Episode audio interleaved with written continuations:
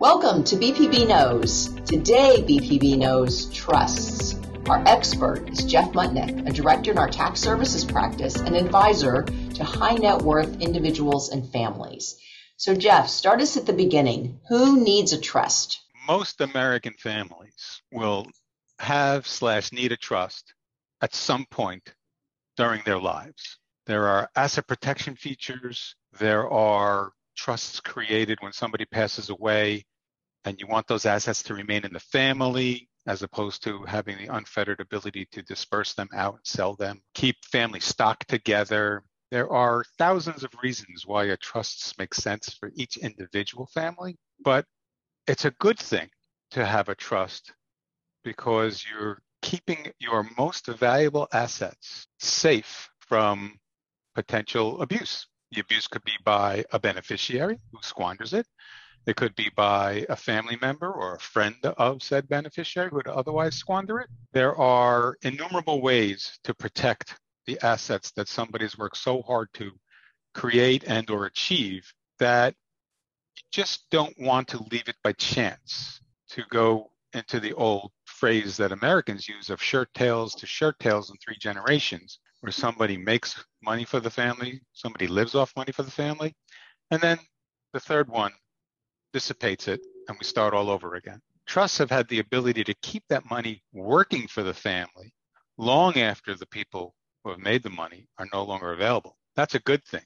Professional management can be used in order to manage a trust, or if someone's suitable to be the trustee, they can manage it themselves. Trusts can be self settled. I can settle a trust for myself.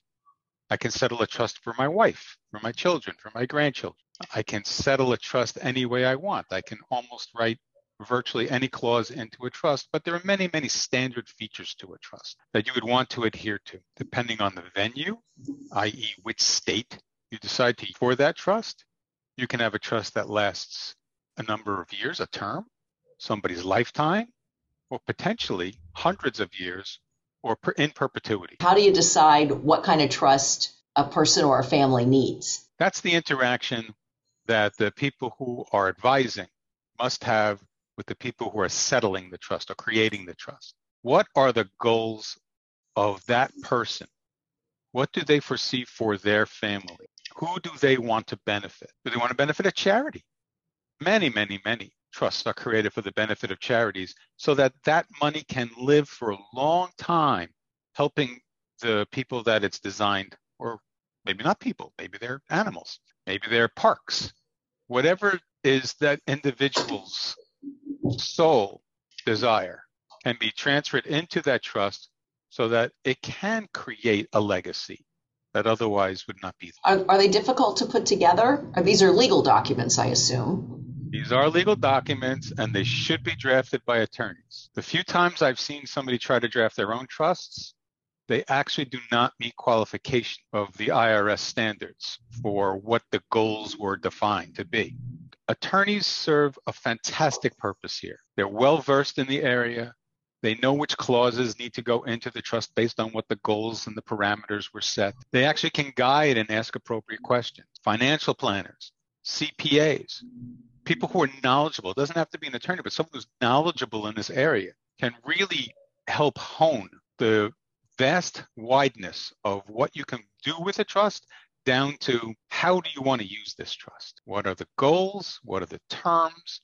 Who are the beneficiaries? And in today's society, where let's just say the mother, father, son, daughter, typical American lifestyle home, it, it still exists, but more likely there's a blended family of I have children from another marriage. My spouse has children from another marriage. I am inheriting something from my ancestors that I want to keep in my bloodlines, and so does my spouse. We can set things up so that they don't go awry. You can have children that are unintended outside of wedlock and create trusts for their benefits as well so that they're not disinherited. Or you can include them in the family trusts. I've seen everything happen under the sun. So, are there tax benefits to having a trust as well? There could be many, many tax benefits to a trust, but the reality is that's not the design of it. A trust will reach the highest tax bracket at extremely low levels of income. Congress has designed the tax system to not proliferate the trust retaining its income, but to distribute the income out to beneficiaries, get the money into the public domain, have every dollar turn into an economic source for a merchant who's going to sell something for that dollar and use that dollar to buy more goods and services. And that's how the economy continues to grow. When a trust retains its income, it's going to pay tax on that income.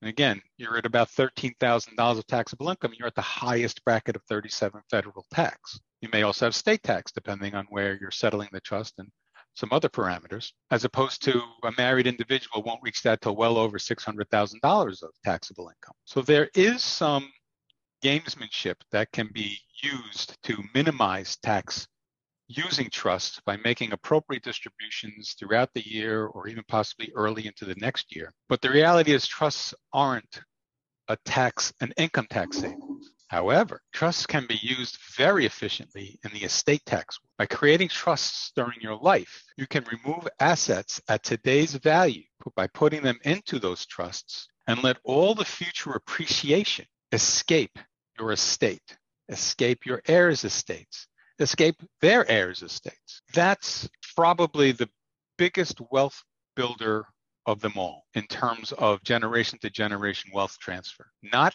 being taxed on the estate assets generation after generation, which it was designed to do, that every generation should pay estate tax. But by using up exemptions today, we can transfer assets into trust and we will avoid those assets from being included back in at their future value. Easy example Apple stock I owned 25 years ago was worth nothing. If I put it in a trust, I used up $1,000 of my exemption, and that literally may be worth $100 million today. Mm-hmm. That $100 million is in the trust, and it's not in my estate. I may able to be able to live, me or my family may be able to live off of those assets, but it's not in my estate. Had I kept it, I would have something that would be a very large estate tax right now. 40% of that 100 million would be $40 million of tax to pay upon my untimely passing. So is a trust a, a one-time thing? Do you just create one and set it and forget it and you don't have to worry about it anymore? Under most circumstances, once a trust is crafted and signed and funded, it will stand the test of time. However, there are ways to mitigate factors that happen in the future where the family moves from a high tax state to a low tax state. We no longer have any connection to that particular state the trustee, the beneficiaries, nobody is living in that high tax state. Why should we continue to have to pay tax to that high tax state? We can decant one trust into another trust as long as most of the parameters from trust A to trust B are similar. It's a legal situation. We get an attorney involved to draft the appropriate documents, and it happens quite frequently. I wouldn't say it's common yet, but it is something that people do think about on an often basis and at least advisors advise clients that that's an opportunity for them to change something that doesn't work anymore because it's 30 years later and the language that was written in 1990 doesn't work in 2020 anymore. We've evolved. Many, many, the world evolved, everything's evolved. Well, trust language has evolved. And it's become a situation where it's becoming more common. It's not again not common, but it's more common to decant the trust. That's great. Thank you so much, Jeff, for explaining the, the basics of trust to us. Um, it's complicated, as many of the things that we deal with, and it's made less complicated when you work with an advisor who really knows what he or she is doing and has a lot of experience. Of course, that describes many of the people that work here at our firm. So, thank you to our listeners for joining us today. As always, if you have questions or topics that you would like for us to cover, you can contact us by email at bpbknows at bpbcpa.com, and we will see you next time.